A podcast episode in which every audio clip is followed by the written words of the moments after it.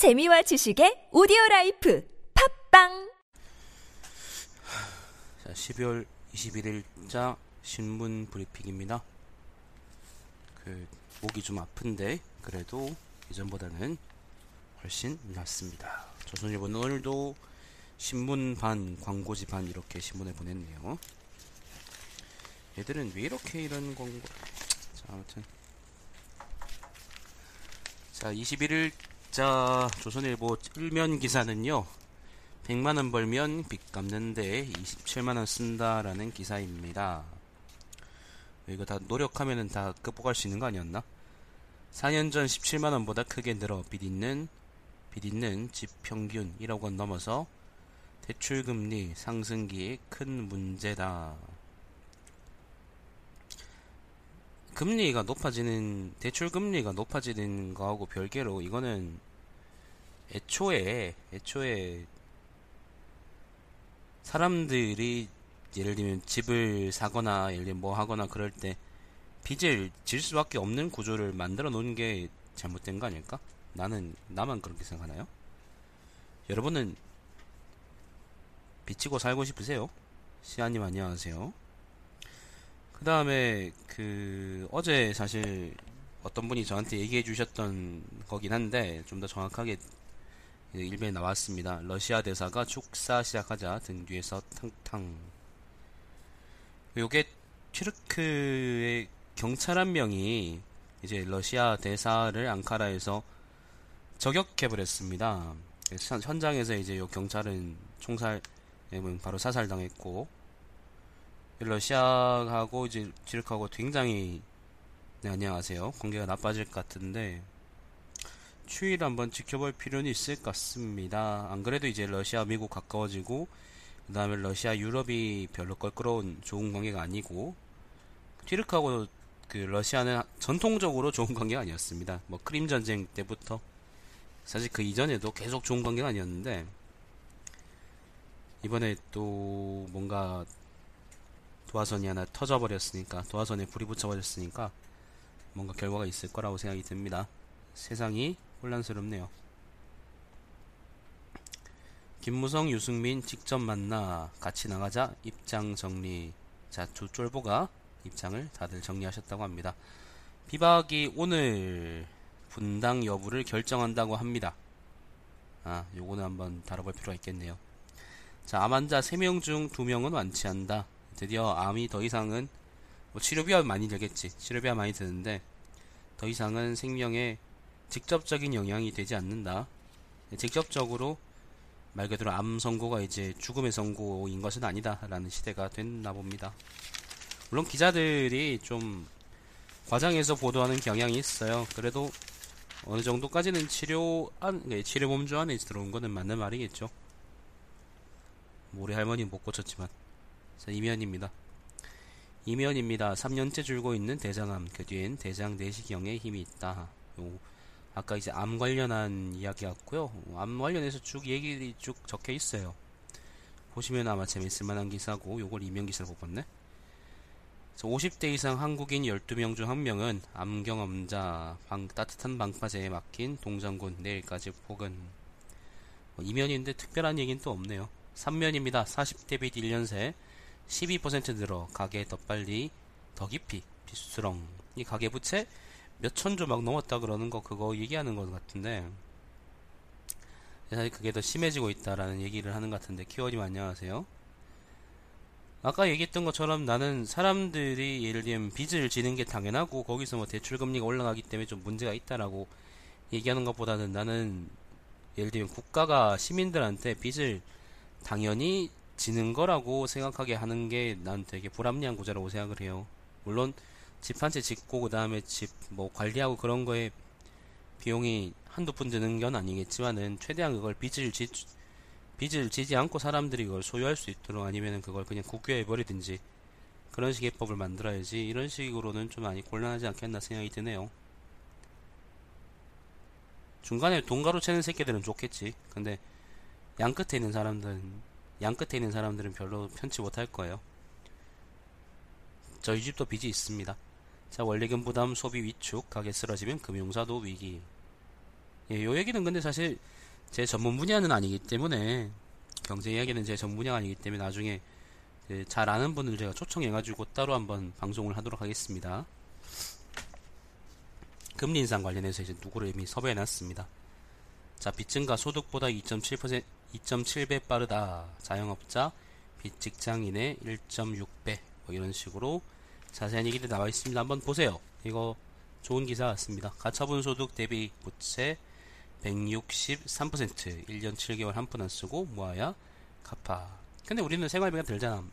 그 예를 들면 그런 말이 있어요. 그 최저임금이 127만 원인데 어, 언뜻 들으면 사실 127만 원 적은 돈은 아니거든요.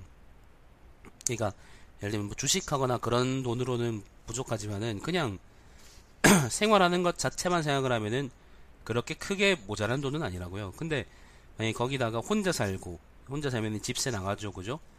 집세 나가고 그 다음에 생활비 나가고 식비 나가고 그런 것들을 다 생각하면은 127만 원은 상당히 쪼들리는 돈이라는 거지. 한 10만 원 남겠나? 20만 원, 20만 원, 10만 원 나오면은 잘 쓰는 거죠. 하긴 뭐 나는 한 달 50만 원 사는데 뭐 혼자 사는 게 아닙니다, 나는. 어, 그런 측면에서 볼 때 127만 원이라는 최저임금은 내년에는 또 130만 원인가 140만 원까지 오를 텐데 상당히 적은 돈이고 그런 의미에서 뭐 예를 들면 네가 한 푼도 안 쓰고 다 모으면 되겠네라고 얘기하는 건 되게 무식한 얘기라는 거를 그냥 말씀드리고 싶었습니다. 자, 정부는 양극화 개선됐다는데 상하이 20% 소득차는 4.8배로 벌어져. 정부 발표에서 진위 개수는 좋아졌는데요. 진위 개수는 어, 그 다른 거 대, 다른 거에 대한 식비 비율인가? 그거 아니었나? 그거는 좋아졌는데 그 사람들이 먹을 거인 돈을 좀 더, 좀 덜, 덜 쓰게 됐다. 뭐 그런 말이죠, 상대적으로. 소득차 지표라는 거는 작년보다 나빠졌다고 합니다. 이거는 양가가 더 심해졌다라는 얘기인 것 같습니다. 양극화 문제는 좀 해결할 필요가 있습니다. 좀 해결할 문제, 분명히 해결할 필요가 있어요. 상대적 박탈감은 박탈감이고 그것도 그럴 뿐만 아니라 앞으로의 세대가 공정하게 이 나라에서 살아갈 수 있는 기회를 앗아갑니다. 출발선이 다르잖아요. 그거를 평준화 시켜줄 수 있는 게 국가여야 되는데 보통 그렇지 않죠. 뭐 기회 평등, 기회 균등 뭐 그런 이야기는 굉장히 복잡해요. 지금 제가 말한 것처럼 간단하게 표현할 수 있는 그런 건 아니거든요. 어, 그냥 간단하게 얘기하자면 이제 양극화라는 거는 어떤 식으로든 어떤 식의 기회 균등이라는 거의 정의로든 별로 도움되지 않는 거는 맞다라는 것만 제가 말씀드리고 지나가도록 하겠습니다. 저, 저 자세히 알고 싶으시면 정치 철학 책을 읽으세요. 사면입니다. 비박 의원 24명 함께 탈당하겠다. 8명은 고민 중이랍니다. 그 일면에서 봤던 것처럼 유승민하고 김무성이 같이 만나서 뭐 탈당하자 뭐 그런 얘기 딱 하는데 오늘 그 결정한다고 하고요. 비박이 탈당해야죠. 음, 탈당해야죠. 탈당해서 이제 국민의당과 같이 하든지 독자행동을 하든지 그렇게 해야 되고 그렇게 해야 자기들이 살아남겠죠. 친박 쪽에 있어서는 아무것도 못해요. 친박은 이미지가 끝났거든요. 박사모 지지받고 싶은 게 계속 거 있고. 자, 서청원, 투사처럼 행동하는 비박들 나가려면 나가라. 친박계 새누리의 종소도 일제히 유승민 비대위원장 반대라고 외쳤다고 합니다. 그래, 니들 다 망해라 거기서. 제발 망해라. 주도권 다툼 말도 안 된다. 김무성 유승민 만나서 조율. 둘이는 앞으로도 계속 경쟁하게 될 겁니다. 아, 뭐, 물론 이제 둘 다 쫄보라는 게 이번 그 탄핵 정국을 통해서 증명되긴 했지만 그래도 그 계속 경쟁하게 될 겁니다. 일단 이번 대선에서는 못 나오고요, 둘 다. 다음 대선이나 다다음 대선 정도 노려볼 수 있겠죠. 자, 비대위원장 후보 모두 손사래를 치자 이회창 추대설까지 등장. 어이, 관짝에 계신, 관짝 안에 계신 분을 불러서 어떡하려고 그래. 워킹데드. 아니지, 아니지, 아니지. 워킹데드가 아니지. 그, 대통령으로 나오는 사람 마음이 따뜻해야 되니까. 웜바디스라고 합시다. 웜바디스. 어떻게 그따위 영화를 만들 생각이 있을까? 5면입니다. 국회 출석한 황교안 대행 대선 출마 생각 전혀 없다. 아, 당연히 그래야지. 황 대행은 자기 주장 내세우지 않았고 야의원들도 다그치지 않고 경제 질의에 집중했다. 뭐 황교안이가 이제 대, 황제 의전 황 황폐하께서 그 의전과 쳐달라고 깼다가 이제 뗐다가 결국 나왔는데 뭐 무난하게 하고 갔다 막 그런 얘기 같습니다. 조선일보 에서는 평가 이렇게 했는데 아마 한국일보 쪽에서는 또 어떻게 평가할지 잘 모르겠네요. 이따가 한번 살펴보도록 하죠. 자, 황대행 국회 오라더니 썰렁한 국회 본의회장 마지막까지 남은 의원은 34명뿐. 보시면 황교안 편을 그 조선일보가 황교안 편을 들고 있는 게 보이시죠? 자, 문재인 내가 혁명 말하니 비헌법적이라는 것은 편파적이다. 혁명밖에 없다고 한 것은 제도적 해결 길이 막혔을 때 국민 저항권 행사 얘기한 것이다. 조만간 섀도우 캐비닛 공개. 그 어제하고 그저께하고 아마 조선일보가 혁명 관련해서 문재인 얘기 때문에 아마 엄청 깠을 겁니다. TV조선에서도 TV조선에서도 뭐 계속 그거 퍼주고 뭐 3명이가 4명 나와가지고 서로 이제 만담하듯이 그렇게 하더라고. 근데 저번에 얘기했던 것처럼 이 얘기는 우리가 그렇게 심각하게 받아들일 필요 없는 거고 오히려 그 저항권을 박근혜 이명박근혜 정부 동안 우리가 국민들이 행사하지 않았다는 거를 우리들이 반성해야 될 필요가 있는 거라고 나는 생각을 합니다. 이거는 문재인 지지자든 문재인 지지자가 아니든 간에 좀 생각해 볼 필요가 있는 거예요. 투표는 병신같이 해놓고 지금 일이 진짜로 개쪽 나니까 나와가지고 사람들이 시위하고 있는 거는 정말 결과론적인 대처입니다. 뭐 안 하는 것보다 낫죠. 그래. 자 우상호 박한철 소장 후임 국회 인준 안 하겠다. 이거는 뭔지 모르겠네. 넘어가죠. 모르는 모르는 거에 대해서는 닥치라고 했습니다. 자 6면입니다. 김종인, 이재명 등 야권 중심으로 차기 대통령이 임기 단축하고 기원하자 개헌하자는 얘기가 좀 나오는데 저는 개헌하자는 얘기를 지금 굉장히 때에 적절하지 않은 얘기라고 생각을 합니다. 개헌하자는 얘기는 정권이 바뀐 이후에 다시 이야기해도 괜찮다고 난 생각을 해요. 생각합니다. 자, 트럼프의 외교 책사 북선제 타격 이슈와 해야. 리처드 하스라는 사람의 기고문인데 니들 그렇게 주둥아리 쉽게 나벌거리다가 나중에 진짜 투입해야 될때 오면은 얘들 손해본다. 자, 기업 돈 걷어 농어민 지원기금 1조 조성 민주당 없던 일로 어, 첫 문단 읽어볼게요. 첫 문단만. 더불어민주당이 기업들 돈으로 농어민 지역 지원기금 1조 원을 마련하는 법안을 국회에서 처리하겠다고 밝혔다가 20일 이를 사실상 철회했다.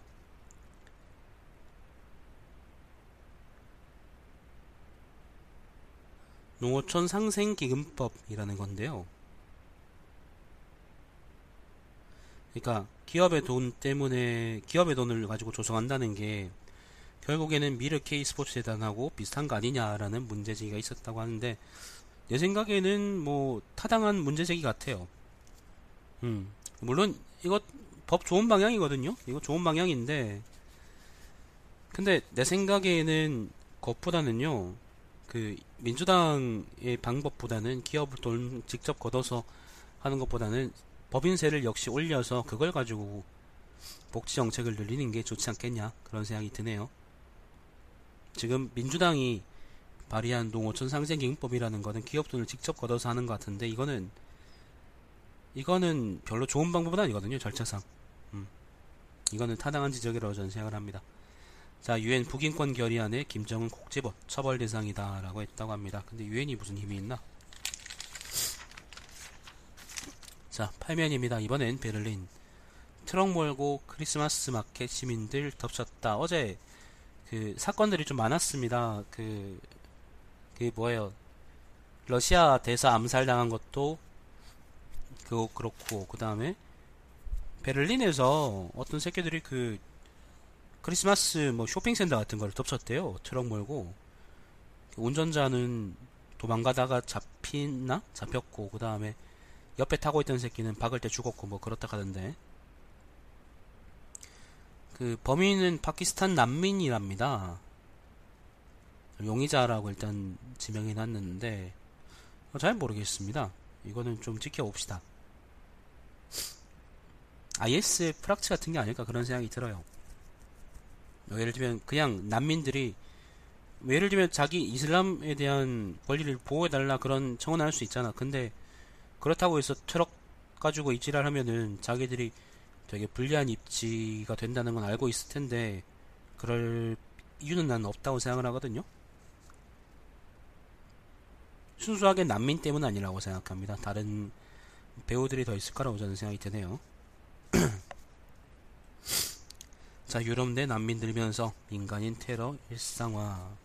조선일보에서는 이제 난민이 늘면서 민간인 테러가 일상화된다고 하는데 나는 그렇진 않을 거라고 생각을 합니다. 아마 다른 게 더 있을 거라고 생각해요. 난민들이 일부러 자기들 입지가 좁아지는 그런 행동을 할 만큼 나는 멍청하진 않다고 생각해요. 멍청하면 어쩔 수 없고. 뭐 어쩌겠습니까? 멍청한데. 지들 하고 싶은 대로 살아야지. 신면입니다. 특검. 정두원. 정두원은 누구냐면은 MB 이명박 캠프에서 박근혜 후보 검증 총괄한 사람이랍니다. 정두원 만나 최태민 개물었다. 예, 윤석열 수사팀장이 장시간 면담했다 그러는데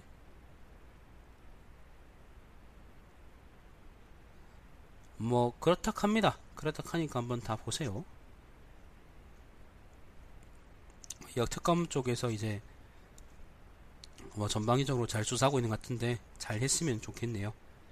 얼마 전에 그 엘리베이터 안에 갇혔던 사건도 있다 그랬잖아. 그걸 보면은 별로 안정 그러니까 되게 안전하진 않은 것 같은데 오늘 현판 나는 특검 장충기 사장도 조사 삼성부터 치고 들어간다.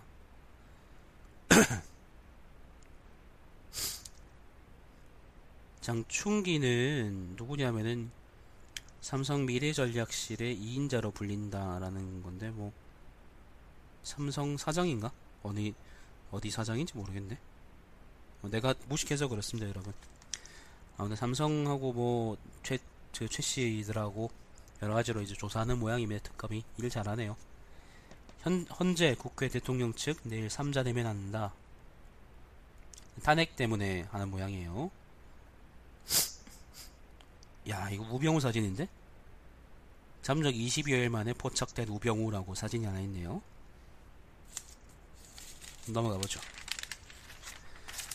자, 12면입니다. 내일부터 T자 코스 부활, 운전면허 따기 어려워진다. 운전면허 시험이 어려워진다라는 얘기입니다. 막판에 이제 응시생 몰려 그런 얘기 있고요. 이명박 때 그랬던 것 같은데 이명박 때 운전면허가 엄청 쉬워졌었죠. 사실 나도 그때 땄거든요. 나도 그때 땄나? 난 박근혜 때 땄나? 언제 땄지 내가? 아무튼 엄청 쉽게 땄어요 나도. 근데 나 스스, 지금은 난 운전 잘하고 다니는데 근데 그 그때 사실 나 스스로 느끼기에는 이렇게 따면은 사람들이 실제로 도로에서 주행할 수 있을까 그런 생각이 들 정도로 실제로 문제가 많았죠. 자, 엄마가 되면 아이 잘 보살피게 뇌구조가 변한다라는 연구가 있답니다. 이거 페미니스트들이 어떻게 생각할까?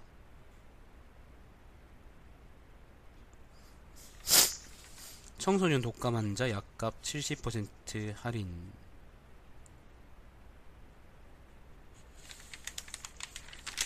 자, 뭐 특별한 얘기는 없고 14면은 사회면인데 청소년들 연예인보다 이공계 연구원 될래요. 에휴, 이 AI 살처분 2천만 마리 넘어. 달걀 껍데기에 AI 바이러스 있을 수 있으니까 있을 수 있으니까 충분히 씻어 드세요라는 기사가 있습니다. 체육 특기생 최저학력 미달 때는 대회 출전 못해라는 얘기도 있고 어 리빙 포인트다. 붓기 빼는 데는 팥 우린물이랍니다. 여러분 리빙 포인트만 잘 기억해 두셔도 그날 조선일보는 다 읽으신 거나 마찬가지예요. 16면에는 뭐 통신사 뭐 그 관련한 얘기가 있는데 뭐 대학생들을 모아가지고 그 길 따라가게 했나? 뭐 그냥 관광 가는 모양입니다. 잘 모르겠습니다. 서울시 청년예술가에 월 70만원 지급 심사에서 500명, 500명을 선발한다 그러네요. 아마 서울시 쪽 독자 정책인 것 같습니다. 서울대학가 13곳 청년 창업 거점으로 최대 30억씩 지원한다 그러는데 요것도 아, 최대 30억 원을 지원한다 그러는데 요것도 이제 서울시 쪽 독자 정책인 것 같습니다. 여러분 서울시에서 이렇게 그 정책을 많이 낼 수 있는 거는 실제로 예산 규모가 다른 시에 비해서 다른 광역자치단체에 비해서 굉장히 크기 때문입니다. 그러니까 단순하게 서울시장이 박은순이기 때문에 이런 것들을 할 수 있는 게 아니에요. 실제로 돈이 많기 때문에 가능한 겁니다.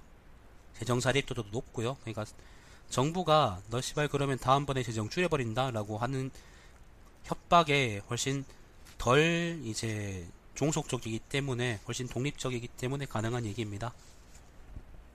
예를 들면 대구에서 이런 정책 못하냐 그러면은 대구는 예산이 적어서 그리고 재정 자립도가 서울보다 훨씬 낮아서라고 얘기할 수 있는 거는 사실 타당한 지적이긴 하다는 거예요. 좀 다각적으로 볼 필요가 있어요. 자, 20면은 국제면인데 뭐 트럼프 관련한 이야기가 있고 그 다음에 선거인단 투표했는데 선거인단 투표했는데 이제 별 이변 없이 트럼프가 이겼다. 304표 획득이고 클린턴은 227표라고 합니다. 합니다. 뭐 이후에는 뭐 문화 쪽 이야기들인데 문화 쪽 이야기는 뭐 내가 볼 게 있나? 네, 스포츠 쪽 이야기도 특별하게 볼 거 없고요.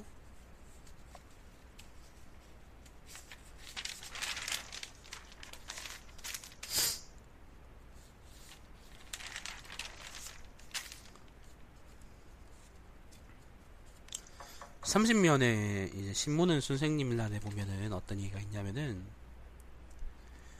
그 알래스카 미국이 이제 알래스카 있죠? 알래스카를 러시아에서 산 이야기가 있어요. 한번 읽어보세요. 어, 좋은 글 같습니다. 역사 관련한 이야기인데. 신문은 선생님이 가끔 이제 쓰레기 같은 글이 올라오는데 대체로 좋은 글들이 올라오더라고요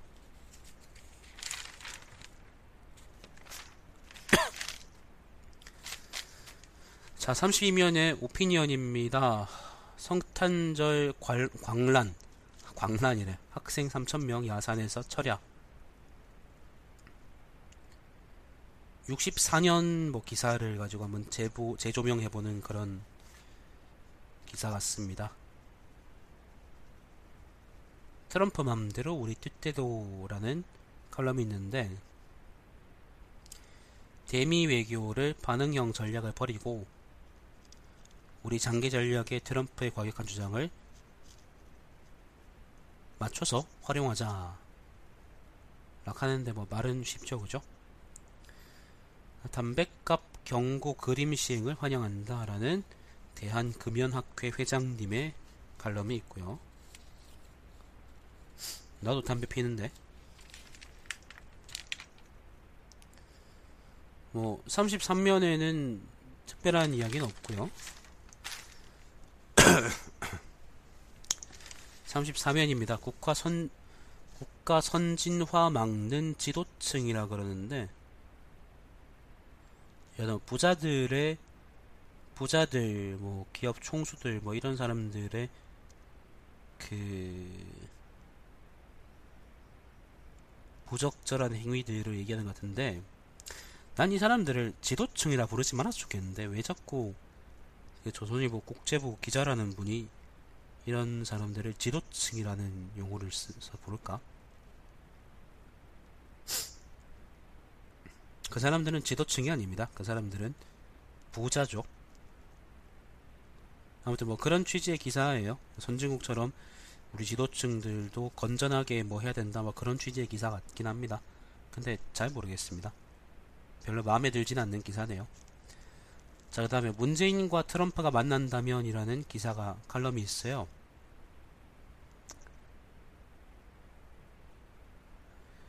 부제가 뭐냐면은 문재인 전 대표가 최근 쏟아낸 외교안보 발언에서 일관되게 찾을 수 있는 것은 전략 부재 철학의 빈곤이다. 그는 거래의 달인 트럼프 변수를 생각해 봤을까라고 하는데 만약에 조선일보가 진짜로 이렇게 생각하고 있다면은 얘가 문재인에 반대하기 때문이 아니라 진짜 진심으로 문재인의 이야기들이 이런 식으로 전략적으로 전략이 없다 그다음 철학이 없다라고 얘기할 수 있다면은 난 조선일보가 보수적인 신문으로서 한국을 대표할 가치가 없다고 난 생각이 드네요. 문재인의 얘기들은 철저하게 이제 한국에 어떤 이익을 가져올 수 있을까에 관한 이야기였거든요.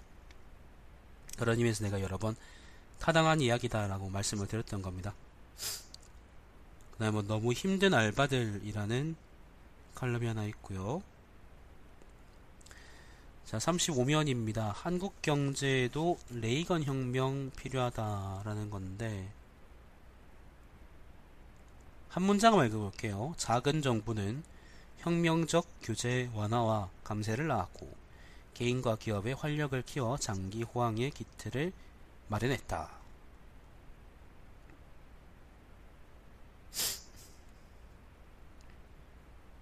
예, 한 문장으로 이 글 전체 내용이 요약되는 것 같습니다. 저는 당연히 동의하지 않습니다. 자, 중국 향해 안보의 촛불을 들 수 있을까?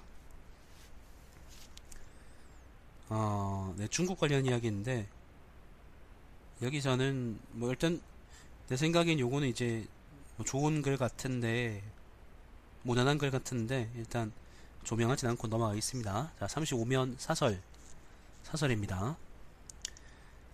어, 여, 여당, 새누리당이죠. 분당 임박, 진짜 보수, 가짜 보수 가릴 때 됐다. 라고 하는데, 그럼 누가 진짜 보수, 누가 가짜 보수야? 마지막 문단만 읽어볼게요. 마지막 문단만. 실제로 비주류가 탈당하게 된다면 누가 진짜 보수이고 누가 보수의 탈만 쓴 가짜 정치 패권 집단인지를 명백히 가려야 한다. 나라를 위해서도 진짜 보수는 재건돼야 하고 가짜 보수는 사라져야 한다. 야, 친박이 그건지 비박이 그건지 를 명확하게 적시해 놓진 않았네. 중간에서 이제 오른만 하면서 간보겠다 막 그런 말씀 같습니다. 자, 두 번째 사설입니다. AIP의 일본의 20배 국가 실패 고질병 그대로이다. 야, 노무현 정부 때는 잘했잖아. 노무현 정부 때 예비 좀 해봐라, 이 새끼들아. 자, 북한 고위층도 노예라는 태영호 공사의 증언. 사설은 특별하게 오늘 볼 게 없네요. 첫 번째 사설이 그래도 볼만한가? 자, 조선경제입니다. 특별한 이야기가 뭐, 고조조정 헛발질로 한국 해운업 몰락, 뭐, 이런 이야기가 있고요.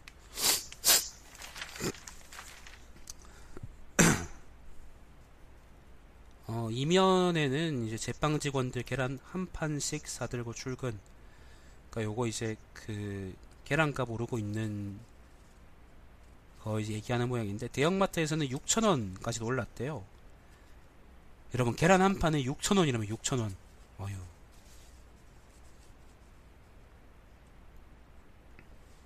공정위에서 홈플러스 매출액 일부 빠뜨린 채 과징금. 뭐 흥미진진한 기사들이 오늘은 좀 많네요. 중소기업 취업 청년 고령자 소득세 더 깎아준다 이런 이야기가 있습니다. 근데 저번에 얘기를 한번 보니까 대기업 취업한 사람들하고 중소기업 초, 취업한 사람들 초가 상당히 많이 차이가 나더라고요. 이런 이 소득세 깎아준다 뭐 이런 감면율이 이제 50%에서 70%까지 오른다 그러는데 그러니까 이런 거 가지고는 택도 없을 정도로 엄청 처우 차이가 많이 나더라고. 그, 그, 뭐예요. 월급 차이도 되게 많이 나고요. 그래서 사람들이 대기업 가는 거에는 이유가 있구나. 그런 생각이 듭니다. 이런 거 가지고는 부족하고 좀 더 다른 혜택을 주거나 아니면 중소기업들을 대기업을 박살내 가지고 중소기업의 수준을 전반적으로 상향시키거나 그렇게 해야 될 것 같습니다.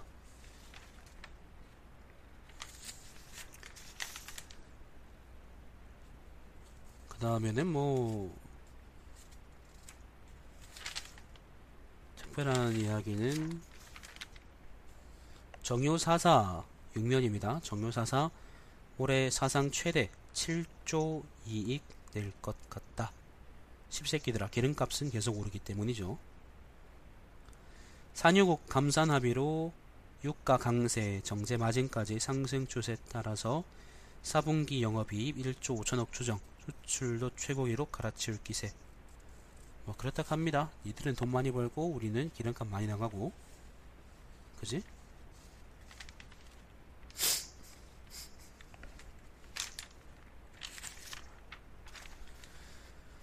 그 다음에 뭐가 있을까? 뭐 좋은 얘기가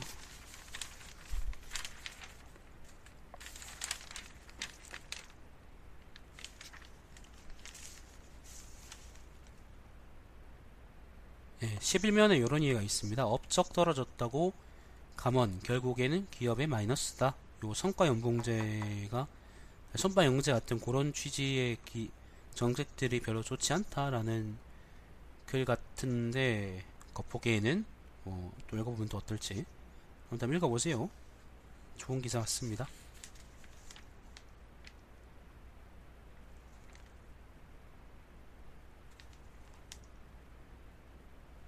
독거노인 관리자들에게 통신요금 월 5천원씩 지원한다. 좋은, 적인, 좋은 정책이긴 한데 기본료는 좀 없애지. 그래. 기본료는 꼬박 받아가면서. 돈 많이 벌었으면 이제 없앨 때도 됐잖아. 그죠? 자, 요걸로 조선일보는 끝이고요. 이번엔 한국일보 한번 보죠.